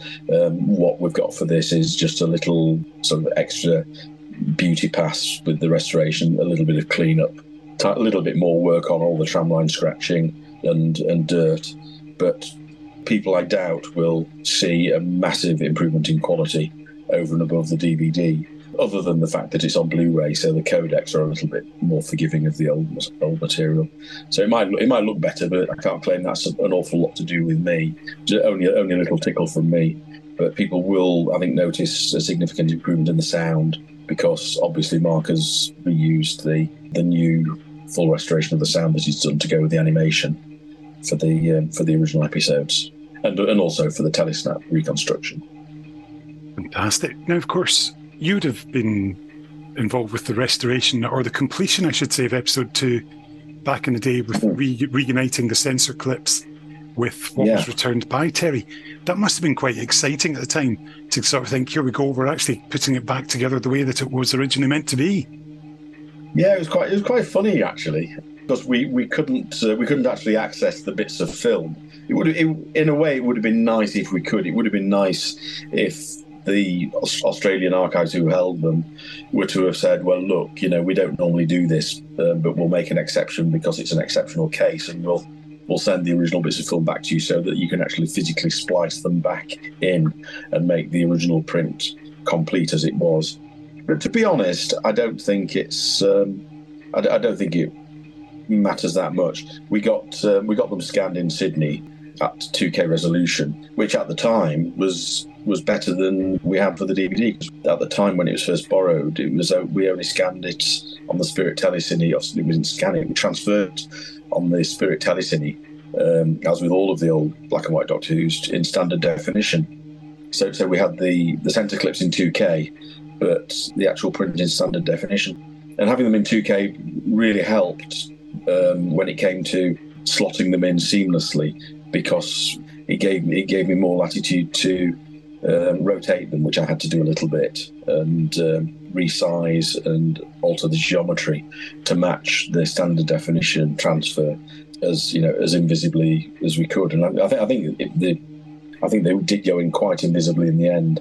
And where they'd been cut out, there was generally there was mostly one frame. I think a couple of times um, there might have been a couple of frames, but certainly no more than that uh, missing. And when there isn't a massive amount of complex motion going on, that's very, very easy to to interpolate and sort of patch between. So, so it was nice for it to go back in, and it wasn't actually that difficult to do in the end. I think the hardest uh, the hardest thing to match was the um, the difference in how the grain had been handled um, on the transfers because the the SD transfer that Jonathan Wood had done at the BBC it had uh, digital noise reduction applied. Only only a small amount, but it, it, tends to kill quite a bit of the grain which there can be on this old the old film stock. Uh, whereas the scan from Australia was just a straight raw scan of completely ungraded of the film, grain and all. So um, so I had to apply a, you know an awful lot of grain reduction to um, to that to make it match. And then at the end, you put a you put a bit of sort of I was going to say fake grain. It's not fake grain. It's actually grain taken from a piece of film that that has basically nothing on it. You you you know you you, you film a, a black screen and uh, but that's lit, and you end up with just grain on the film, which you can then sample and overlay at a at a particular opacity. And you can you can adjust the contrast of it to, to make it uh, pop more or less. And with a bit of work, you can usually make it match the, the look of the the grain that was originally there. But but what's nice is that it's it goes over everything, so it's it sort of smooths over the joins a bit and makes it uh, makes it less obvious that it's come from two di- well I was going to say two disparate sources. There they're de- disparate in terms of geography, but they, of they did originally come from the same print. I suppose that's one of the joys of it. You get to do this, and then you actually get you you get to be the first person to see it complete since possibly original transmission. Yes, that's true. Yeah, yeah. No, I've, uh, I've never really thought about that to be honest. I think one, once you're into the once you're into it into the job, thoughts like that just tend not to occur. It's, it's a bit of you know it's a bit of a curse to be honest. I, you know, I think back to when we first saw Enemy of the World and the Web of Fear when they were being transferred, and I mean I do I do have memories of watching the Web of Fear from the time. I don't particularly remember much of the Enemy of the World, but I think that's probably because at the age of four, Yetis make more of an impression on you than sort of t- talky, politicky sort of dramas like Enemy of the World. But you know, watching both of those, you know, for the first time in you know since 1968, and essentially for the first time, really, in terms of you know being able to watch it as an adult. I, you know, I was just watching. I was just watching for the um, the technical problems that I was going to have to fix. It's a, it's a curse in a way. I mean, you know, obviously that very. Um, I was very, very fortunate to be in a position to actually, you know, sit there and be one of the first people to, to watch them. Because even Phil Morris hadn't hadn't watched them. You know, it, it, you know, they were just left in the cans. Uh, so we, we were the first people to see them since whenever they were last broadcast in Nigeria. Uh, yeah, I enjoyed it, but it was very much tempered by thinking, "Oh, blimey, what am I going to do? How, how am I going to sort those out? Those scratches out and." that's that's a, that's a nasty off lock. That's going to take some fixing, and things like that. That's where the professional head overtakes the fan head. It's quite fascinating. Totally, yeah, it, it, yeah, it does, it does. Unfortunately, but there we go. It's life. Yeah. So quite happy with these episodes. This is probably the best we'll get to see them now. Oh no, no, I think no, I think they'll. You know, um, really, they are necessarily limited by the technology of we did the um, the transfers, particularly of Terry Burnett's film in 2011. Was the transfers in 2011? I think it probably was. Yeah. So you know, time marches on, and you know, it's you know, it's actually now 12 years since that film was was transferred on the Telecine. And also, episode three. That's the last time episode three, the neg of that was was transferred. So, so they were state of the art, best that could be done transfers for for the time. But things have moved on, and particularly uh, DVNR noise reduction that was uh, done as standard back then and throughout the DVD range. That's pretty much outdated now. It was uh, very heavy, really, on what's called what's called temporal noise reduction, which relies on the difference in the noise, you know, grain or video noise between one frame and the next, or the previous and the next. And and that you know that's fantastic on brightly lit shots, but and, and where there isn't a massive amount of movement. But the more movement there is, and also the darker uh, the scene is, the, the more you tend to get unwanted effects of um, uh, smoothing smoothing over and blurring one frame into the next and losing detail.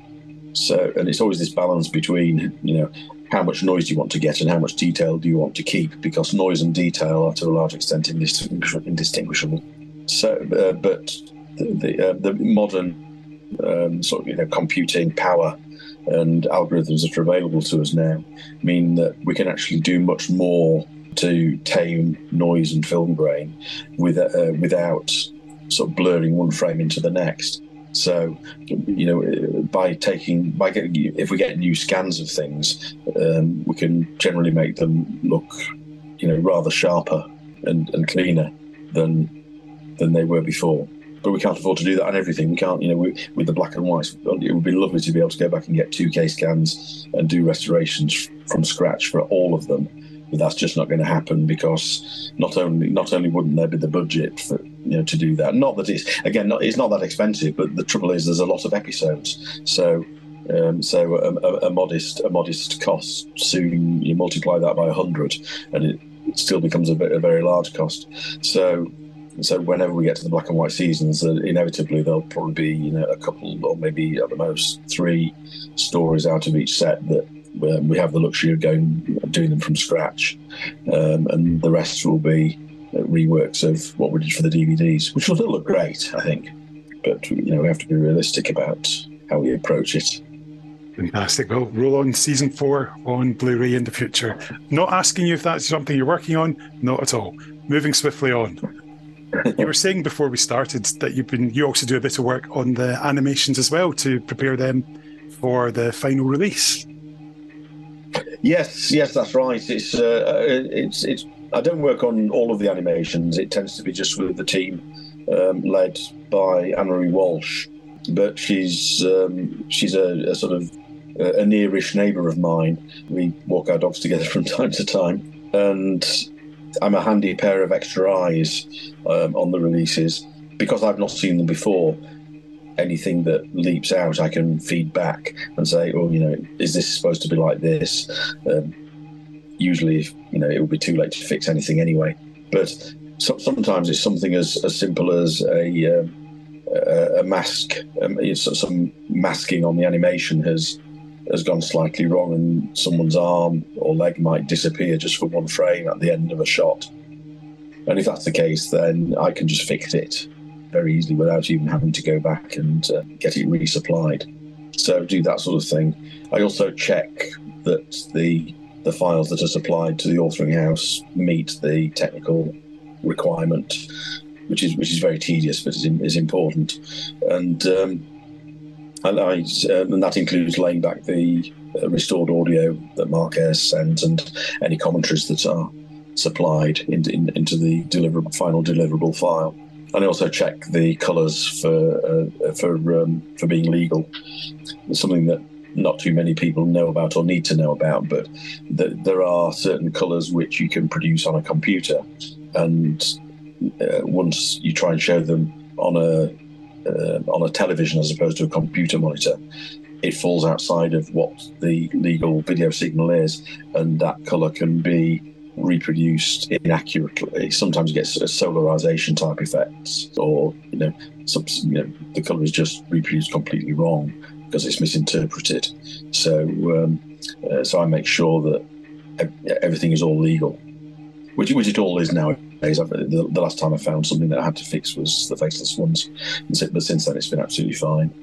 And I also I, I also do the um, pan and scan to make the four x three black and white version that that people often will choose to watch if they're well. I hope they watch all four episodes in black and white because I think they actually work quite well that way. But if people do want to mix and match with the original episodes in black and white, the animators, I think, I think quite rightly, don't pay a massive amount of, don't give a lot of thought to how well it would work in four by three because I think that would limit what they're trying to do in the um, in the widescreen animation. Uh, but it it does make it sometimes a challenging job, particularly if you've got a, a wide shot with maybe a few people in it, and you've got someone on the on the far left of the picture and someone on the far right of the picture talking to each other, in one shot.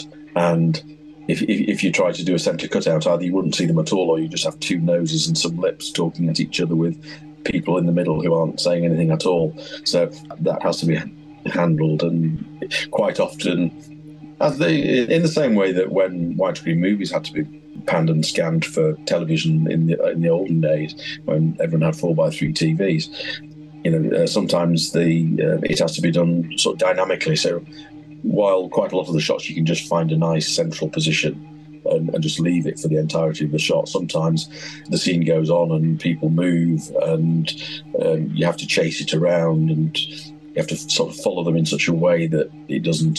It's not obvious that you've actually done anything. falls into the category of be, being like uh, like special effects. If people notice them, then you haven't done them well enough because um, you know they shouldn't stand out. So, but but hopefully, if I've done a good enough job on it, people will watch it and you know.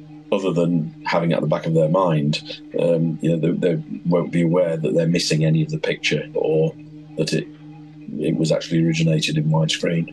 It's quite quite a fun thing to do. It sounds it because I remember watching the old Star Wars Episode Four, A New Hope, to give it its full title. is still Star Wars to me, and those old pan and scans, particularly between scenes of Darth Vader and Princess Leia and Grand Moff Tarkin, all the fun of that. But uh, final one for you, Peter. You were down at the BFI. How did you enjoy the screening? Uh, it was, I, I, loved it. It's great. It's, it's, a really, really fun animation. It's a, it's, it's really funny, and that's. I think that's one of the things that the the animator Anne Marie and her team have been able to do really well. It's to it's to actually you know tease out the the humour that's there, and through the animation, I think um, uh, sort of amplify how funny it is. You know, so sometimes people say, "Oh, these these look a, li- a little bit more like you know closer to Scooby Doo animation than than Walt Disney," which which is both fair, fair and inevitable. Really, you know, I think they, they they have to be fairly basic in terms of the complexity because the budgets are in thousands rather than millions. But it was it was fabulous watching it, and I really really enjoyed people people laughing in all the right places and being thoroughly entertained by it. That's you know that's that's what it's all about, really. Yeah, fantastic. Well, I look forward to seeing it, and. Uh can't wait to see everything the animation, the restored episodes, the telesnaps, the lot. Bring them on. That's what we like. Absolutely. But no, thank you again for all the work you do, and thanks for taking the time to have a chat again. No, it's always a pleasure, Kenny. Till the next time. Thank you to Peter for that. Always a pleasure to hear from him. Do you know he doesn't talk to other podcasts? It's only us. Hmm. Nice. quite rightly too. Exactly. If you want quality, you know where to come. Exactly. You come here. So let's have a chat about the animation. You mentioned earlier that it looks different from what we would get on, well, what we had got on TV, which I think, I think it's a good thing because I know that some people like these things to be followed to follow slavishly to the original. But for me, if you're going to do it, just use a limitless imagination and you know obviously you can certain things can be faithful and representative but i'm quite happy to, you know to, ha- to have something exciting and visually stimulating rather than something that replicates the look of a bbc studio or indeed as you said Steevie a cupboard, cupboard. from 1966-67 what's your thoughts on it Steevie i think with these things you can be absolutely purist and say oh that's not real that's not that's not the real doctor who or Star Trek or whatever it is, I think it's got to be faithful to the idea. I don't think you can completely go off piste and you know redesign the TARDIS because you feel like it or whatever. But I think it's an opportunity, especially given the the, the filming back back then and so on, to give people the opportunity to come into a story and enjoy it, which they might never do I have a daughter that says, "Oh, it's black and white. I'm not watching that." For a kickoff. So how long before people are saying, "Listen, this is too fuzzy for my HD holographic television, whatever comes next. Therefore, I'm not going to watch it." I think the animations give it a, a new life and a new audience to a story that would otherwise be lost. So why not? Why not expand on that? I mean, the, the interviews that I've heard from from cast and crew saying, you know, we wish we could have done the market bigger. We wished it hadn't been so small. We wish we could have done this and what we could do, do now with modern technology. Uh, it's not to change the story. I, I, I do hate it when the story is changed for the sake of it. But to expand on what's there, why not go for it?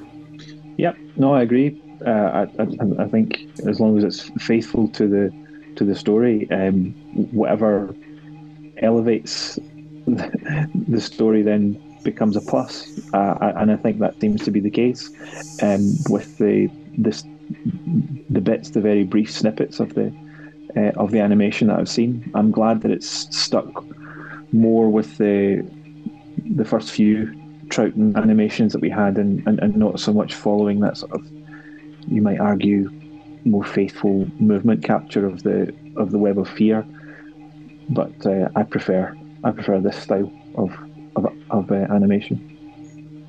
Yeah, because I think that some people, Ian Levine, anyone, had issues with the way that Gary Russell had made the Asian characters in the Abominable Snowmen. Or he'd instead of being white actors who'd been given makeup, Gary changed it so they did look genuinely as if mm. they were from Tibet.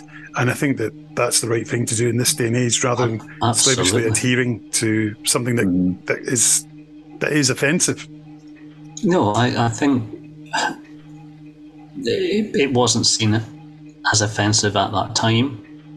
Mm. Um, if if we continue to allow these things to be viewed, they have to be have a warning at the beginning, sort of reflecting the times. But if you're creating new, you should you should. Um, I was going to say make amends, uh, fix. That's not that's not really what I mean. You should you should do what is right. You should animate it as intended, as the story, as the characters, the ethnic, ethnicity should be should be done. You can't live in the past and say, "Well, that's how it was." That's how it was done. So we'll we'll continue because you compound the problem, and it goes on forever. Yeah, Absolutely, yeah. absolutely. I can't remember now. I've not got an image in my head. Maybe you know you could flash one up there, Steevie. But uh, how the, the fish people are are represented, I, I've got a vague sense, but I can't quite bring it to the to the front of my mind. Do you do some technical magic? Listen to that typing. He's Listen good, to isn't he? that. That's no, that's that's pretend typing. Um, For the benefit of our listeners. yes, who can't see the our stimulating visuals. Yes. I mean, as a nod to the concept, however, uh, in a story which is so light-hearted, the the notion that these people have been have been altered in that way uh, and deprived of liberty is actually pretty horrible. Yeah. Um, and it's kind of nestling in the midst of this other ridiculous stuff.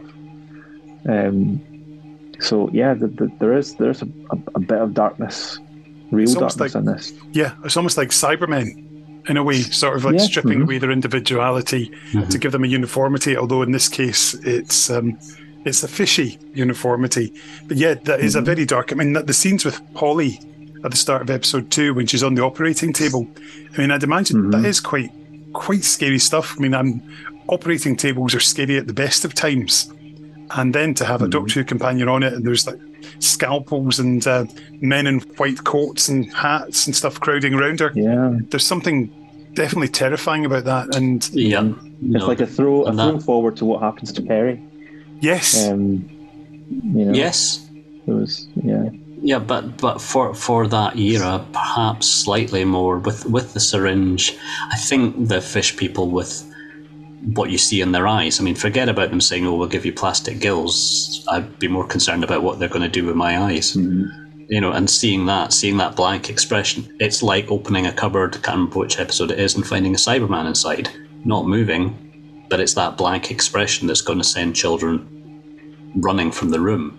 I think there's, there's a much deeper message about slavery sitting mm-hmm. in there, as well as genetic manipulation and against people's will.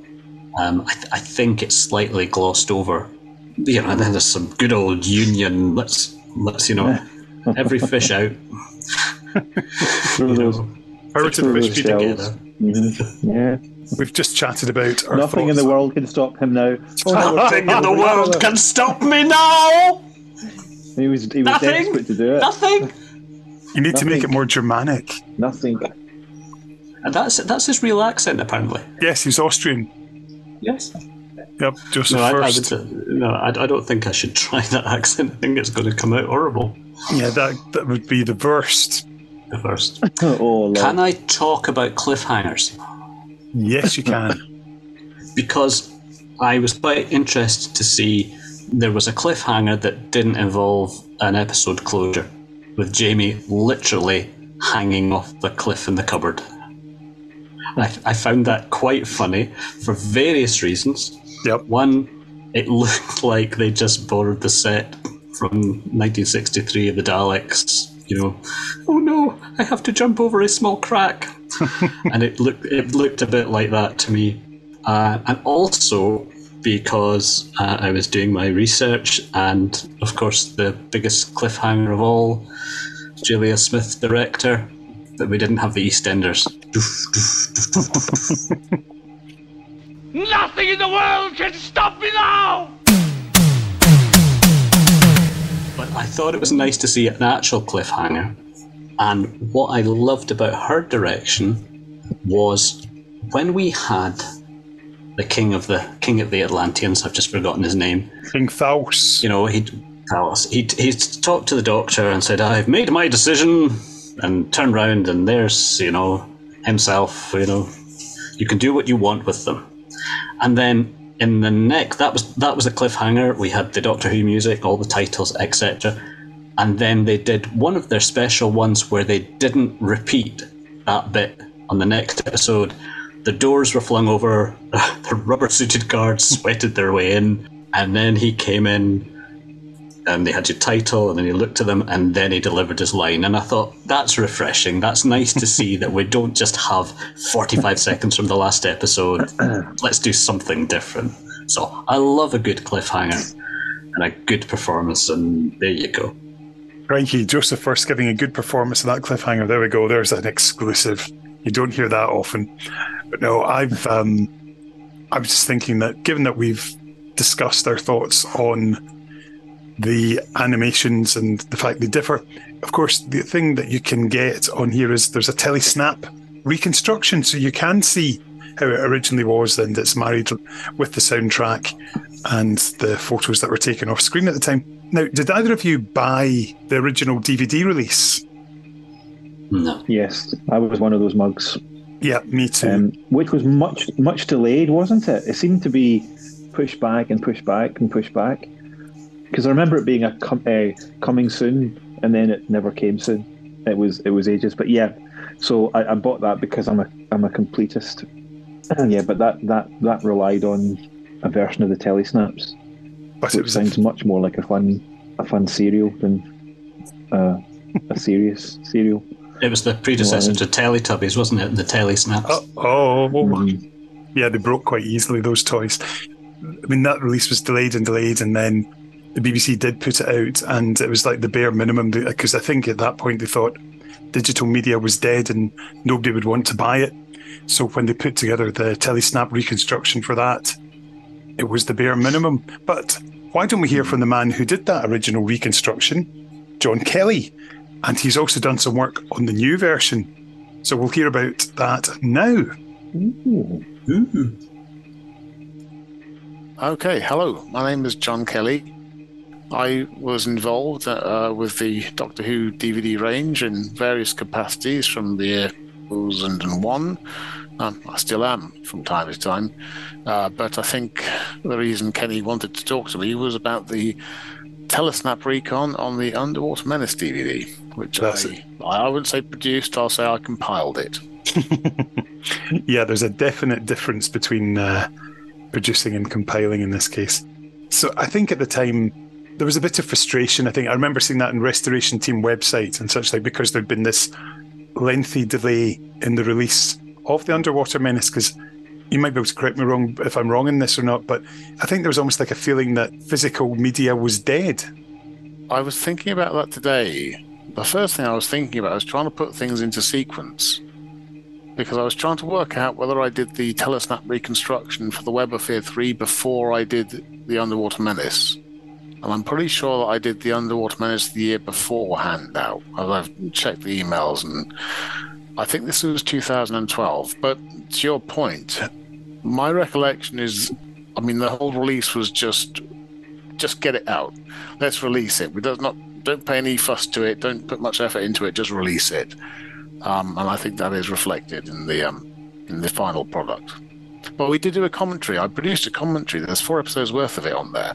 You know, we did. Um, you know, we recorded two episodes in the studio, I think, um, and I think the other two episodes were recorded either with me and Toby going around and meeting people, or using archival material, or a bit of both. So you know, we, we sort of pushed it out for that, but yeah, it didn't it didn't feel like a huge amount of effort was being put in to the release as a whole. I mean, obviously it got restored. You know, Mark and Peter did their normal, really great job, but beyond that, it seemed pretty bare.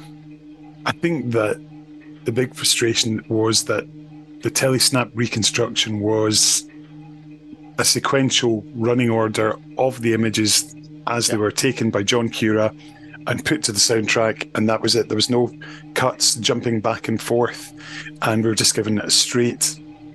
Here you are. That's it. Yeah, I mean, uh, my recollection is that there was essentially, uh, you know, uh, the offer of a couple hundred quid or, or something like. I might be downplaying it, but it, it was very, very low budget, and the the instruction was just do that. Put this, put the telesnaps in sequence where they should appear versus you know we had the camera scripts and uh, and put it like that against the soundtrack. And we said well that's going to be boring.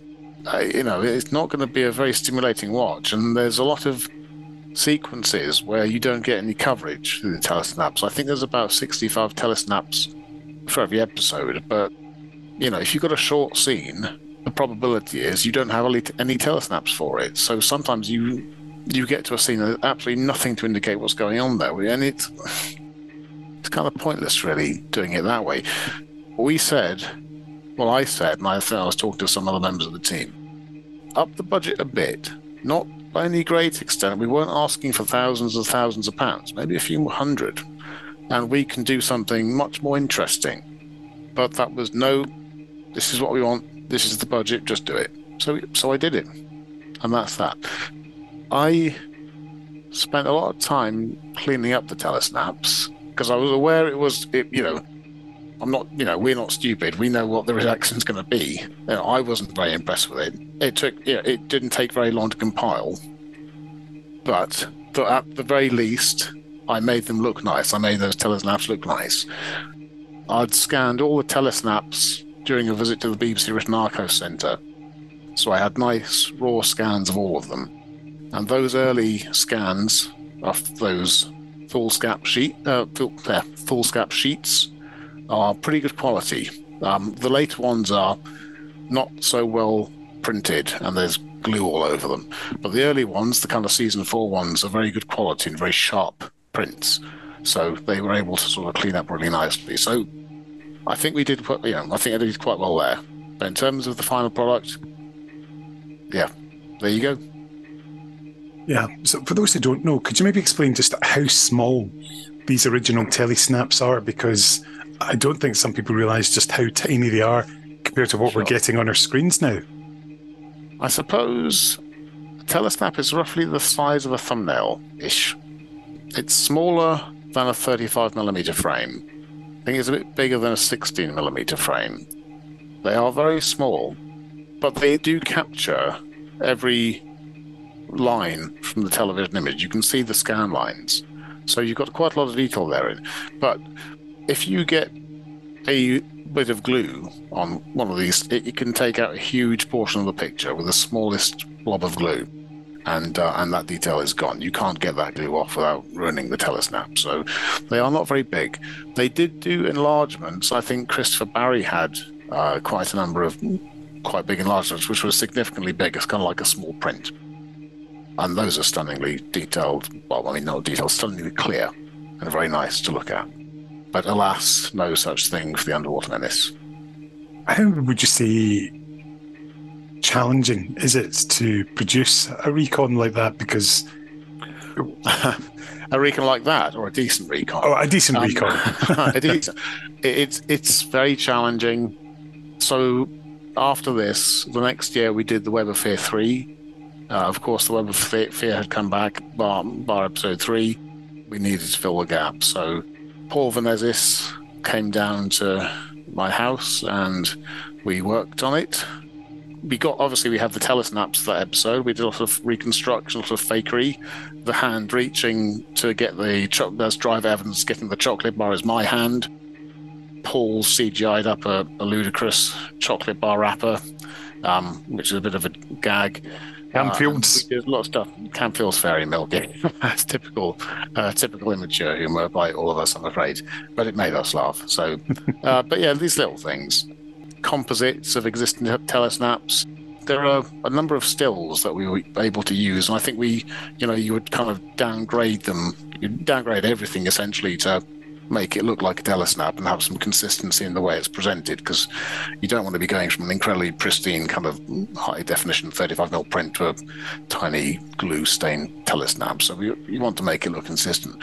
It's a lot of work, an awful lot of work, and I I admire the dedication for the loose cannon team. Web of Fear 3 was just one episode, and we obviously wanted to do a good job on that because it was a, a, a big, important release know, Web of Fear had come back, everybody was very excited, so we wanted to be good. A few years after that, I was asked to do the recons for the Wheel in Space for BritBox. Mm, so that was six, ep- no, four episodes. And gosh, I have to tell you, it was the most tedious, boring thing I've ever done in my life. it's so mundane. Working through all these t- these pictures, trying to make a, a quality composite is is not what I'm particularly interested in doing. I think the Web of Fear 3 and Wheel in Space turned out pretty well. Loose Cannon um, gave me some material for the Wheel in Space. They had done some CGI renders, which were very helpful for certain sequences where, again, there wasn't a huge amount of coverage uh, in the telesnaps. And so I would take stills from those CGI renders, maybe dirty them down a bit again to make them look more like the telesnaps and grade them a bit, you know.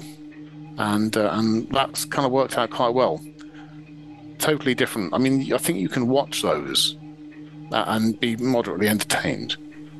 I don't think you can really watch The Underwater Menace and, and be entertained. I think you can watch it as a purist.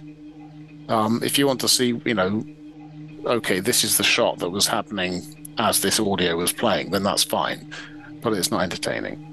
Yeah, I think I know what you mean. I think you're talking about like the light from the lift, and that's just on screen, and that's all you can do with it because there's nothing else. Yeah, and I, I have to, you know, on a, on a personal note, it is a bit frustrating because I've always felt the Underwater Menace was a little bit hard done by in terms of the sort of fan opinion of it. I've always liked episode three. It's kind of, it's kind of a very, it may, I would say 60s science fiction story. It's almost like a 50s science fiction story. It's got, it's got, got a sort of naive edge to it. But a lot of science fiction of the time was like that, you know. Um, and that doesn't devalue it in any sense. It's kind of these broad ideas of, you know, we're going to drain the ocean into the Earth's core and cut, crack the Earth open like an egg is, is crazy it's so crazy. It almost might be true. But episode three was the only one that existed. Obviously, episode two came back, and I really felt that that episode placed episode three with more context. And I love episode two. I think it's a great episode. There's so much to enjoy, and I think it makes episode three better. And I think if we had one and four back, I think it would be maybe not the best Doctor Who in the world, but I think it would be considered a good, fun romp, you know? And it's a shame we couldn't do more to improve, or, you know, the viewing experience then. So you've been working and helping Charles Norton with the new Telesnap Recon for the Blu-ray. So what can you tell us about that? How different is it? It's uh, it's what we should have done back then is being done now. So I gave Charles the raw telesnap scans that I'd taken. Um, I think he had photographic material. I think you're going to have a totally different um, experience watching the new telesnap recons. The other thing I did, which is quite fun, uh, is that I acquired an old BBC Arriflex 16BL film camera, which uh, which is the sort of camera they, they used on Doctor Who for like oh 15 years. They I think Abominable Snowmen to the Awakening. Odds are it was being an Arriflex BL. And to test it, I got some black and white film stock, and I'm based in Dorset, and I went down to Winspit Quarry this is back in like 2008 or thereabouts. I was 100 foot reels. I just messed about this quarry with this camera taking some shots. Anyway, obviously the I think it's best known as being the location for Destiny of the Daleks and the Blake Seven episodes uh, games, but it was also the location for the Underwater Menace, the volcanic island of Atlantis. If I, I think it is Atlantis, there isn't it? Yeah, it is. So he was able to use bits and pieces from that as part of the Telesnap recon as well. That's fantastic. There we go. New info. That's that's brilliant. I suppose that's one of the great things because they're very recognisable. Sort of like the two tunnels that have been blasted through the rock. That the sort of Yeah. squarish shape. It's very much like that today. Um, I think it might be cordoned off at the moment um, as we speak. This is uh, October. Is it, no, it's November uh, two, uh, 23 now. You can see I lose track of time. But you, you know, you used to be able to just trot on down there and walk about there, and all the sort of ruined buildings you see in Destiny are still there. The the big rock the TARDIS lands on is still there. I think for the Underwater Menace, I think they took the um, half-scale TARDIS prop and they had it landing on the, the beach down there. I say beach, it's more like just a ledge. but um, it, it's a stunning place. It's very beautiful. I mean, I think people use it for rock climbing and all that sort of thing, but it looks more or less identical to how it did back then. So if you if it's open and you're in the area, I'd definitely recommend a respectful visit. Sounds good. I'm often down in Salisbury visiting family, so it's not a huge trek away. Salisbury, yeah, down to Blandford, uh, then down to Poole, and then along down to Wareham, and you're basically, basically there. Yeah, it, it definitely worth a visit. I think I maybe I'll just do that. Uh, the, the village is called Worth Matravers. You can park there. There's a nice pub there, the Compass. Um, I think there's a tea room as well, actually. So if you're going during the, the, the week or open day, you can get a nice cream tea. Even better. Even better. The, uh, the the remarkable thing actually is that the I mean nowadays the site is only reached by this track. It's not very level, and the notion that the BBC has been repeatedly been down there with you know vans, catering, Daleks, uh, you know Federation troopers, you know all that is just crazy. It- you know it's quite amazing work. So you know well done for them for going down there and doing it. So have you had a look at the finished version of the new Telesnap Recon? I have seen. I saw initial drafts of Charles's drafts of episode one and four, and I gave him notes. so I have, in fact, not seen the final version before. There weren't many notes to give him because Charles is obviously, uh, you know, a a great guy and really, and b a very talented guy as well. So, you know, he he- knows what needs to be done to to put pull this together and make it work. So I'm looking forward to seeing the final result. I can assure you, you're not the only one. But no, John, thank you so much for your time. Been a real pleasure. Thanks, Kenny. Good to talk to you. And thanks to John for that. Always interesting here. Now, something that I've made a note about here that we haven't mentioned yet is the music from Dudley Simpson going all 60s electronica. And of course, we all know that bit of music from the Fish People, which I think we should put on in the background now. Yeah, it's an interesting piece, isn't it? It's very iconic. If you're a Doctor Who fan, you as soon as you hear that, you know exactly what story it's from. Yeah. Yeah. and it fits beautifully in with the in with the, the whole the whole narrative. I, I find Mhm. it, it just it has to happen.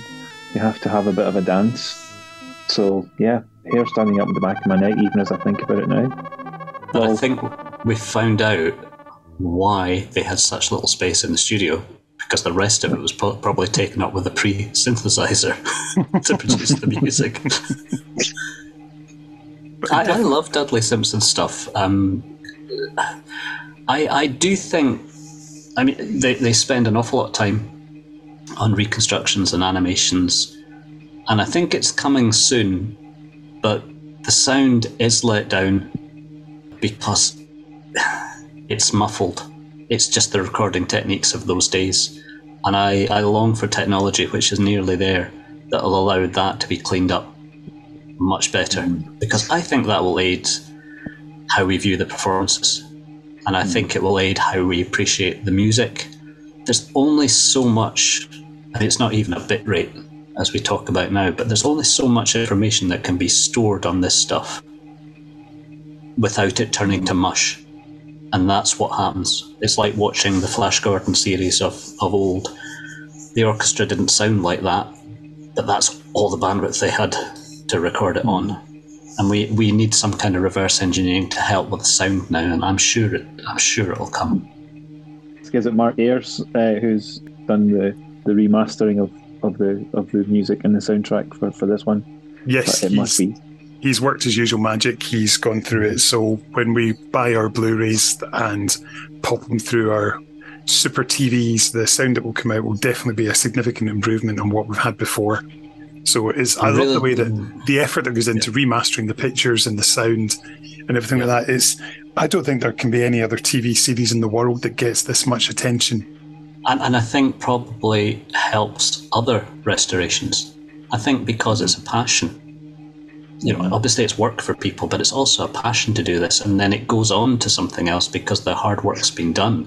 So I really look forward to hearing what they've managed to do. But every time I hear an interview with people doing this, they're always talking about the next generation of equipment, the next generation. They've done so much as they can now. And then there'll be this, then there'll be that, then there'll be the other. But it's all money, isn't it? You could spend you could spend your life working on one serial.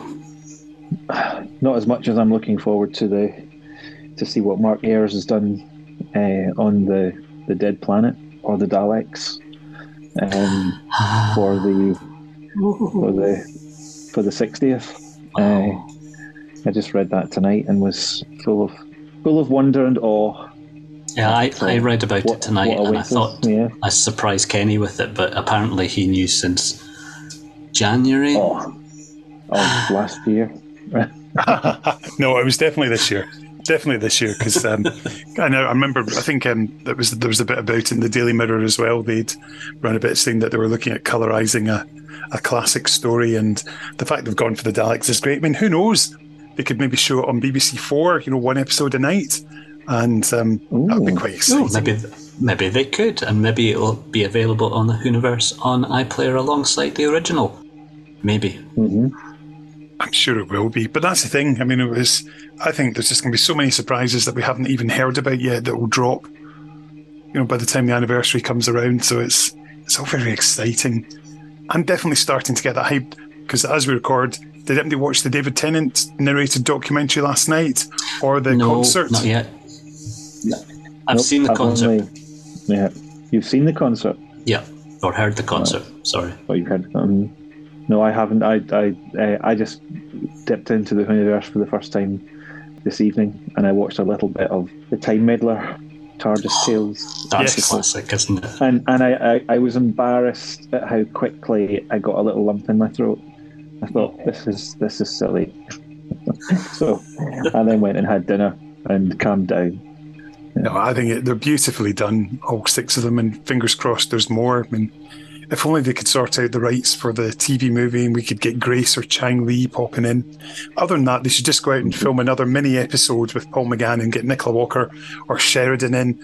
And uh, yeah, that would be that would be rather cool. Just to give us a little bit of extra Eighth Doctor content and a mini adventure. I mean, it only takes what they did Night of the Doctor in two days and a limited number of sets, so they could do another one. Go on, Russell. That was impressive. But maybe they have. Maybe they have. Mm. Who knows? Who knows, Kenny? Who knows? In this case, I genuinely knows. don't. I don't. In this case, I know very little about what uh, what Russell's been up to in those studios. Yeah, so. yeah, yeah. Kenny knows very little. Did you hear that, John? He knows very little. Look at that grin. Yeah, he's, Yeah, so little, you know, Kenny. he's about to chew the scenery. Oh, so don't, don't, don't, don't, don't, don't, don't. like Professor Zaroff. So, yeah. But no, I'm genuinely looking forward to watching this because I think when I get these releases, I tend to watch the animation first of all in black and white, then I'll watch it in colour, and then I will watch the Telesnap Recon. But at different phases, you know, I'll put on commentaries or production text, all the different options that are available. You'll watch the live episodes and just do you know all these things just so you can maximize it. There's so many different ways to watch and get enjoyment from it, and I think again that's another wonder of these releases. Could I ask one more awkward question? Try me. Okay, so in this version of Atlantis, the Doctor kind of let's how we say it, cracks it open and lets the sea in. So um, it's his fault that Atlantis is destroyed. I know Zaroff was going to blow it up, but um, are we thinking body count here, not including fish people? Because obviously they can swim. Crikey, that's a good question. I didn't think of that. I was just thought, oh, they've all escaped to the upper levels and that bit won't be drowned, but everything underneath will be away. Mm-hmm. Yeah, I just picture them all running up the shaft.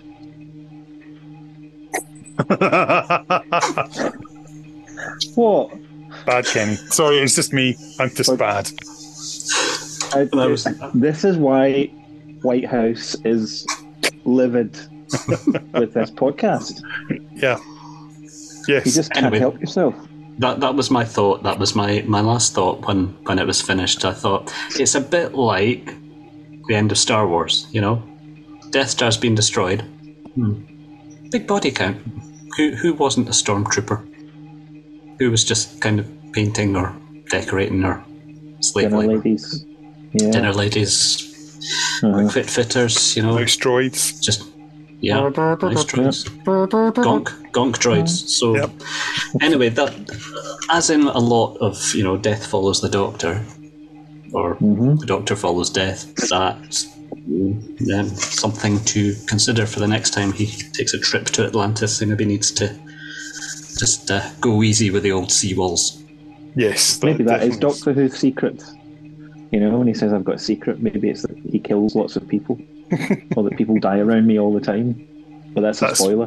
That sounds like a Yeah. river song kind of thing to say as well. Yeah. hmm It's, it's maybe his addiction just to letting water into places that will flood.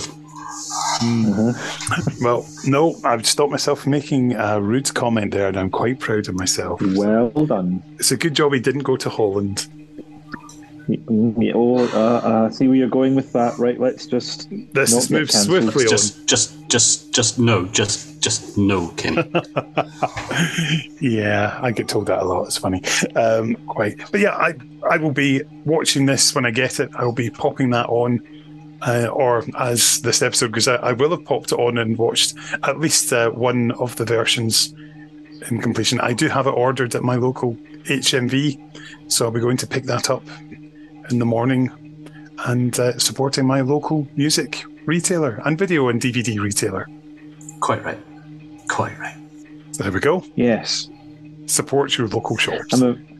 Yeah, yeah. Well, where you I'm can. not saying anything. No. Mine's coming from Amazon. Are you not going to kerblam it? Well, that's that's another option, isn't it? Yes, I'll just get it delivered. Yes. Robot. That sounds like a plan. That sounds like a plan. So there we go. Brilliant. Thank you, guys. I enjoyed that. Always good to discuss one of Doctor Who's sometimes often overlooked stories and give it the attention that it definitely deserves because even though it might be rubbish in places, there's still plenty to love about it. Absolutely. Next time, Time in the Yeah, Rani. yeah. No, no, no. Save that. That- That said, the soundtrack's on the way, which I cannot wait because I love Keff McCulloch stuff. Very Pet Shop Boys, this score. And um, yeah, anyway, we'll have to try and get Keff on at some point. That would be fun. So, yes, Steevie, thank you very much for your time. John, thank you for yours. Thank you. Always a pleasure. No. Kenny, Steevie, I'm just wondering, you know, if you've got any fish-related music that you might be hiding underneath that massive scarf of yours that you Well- want to play out with. Well, I'm glad you asked me that, Steve, because I actually do have something in mind.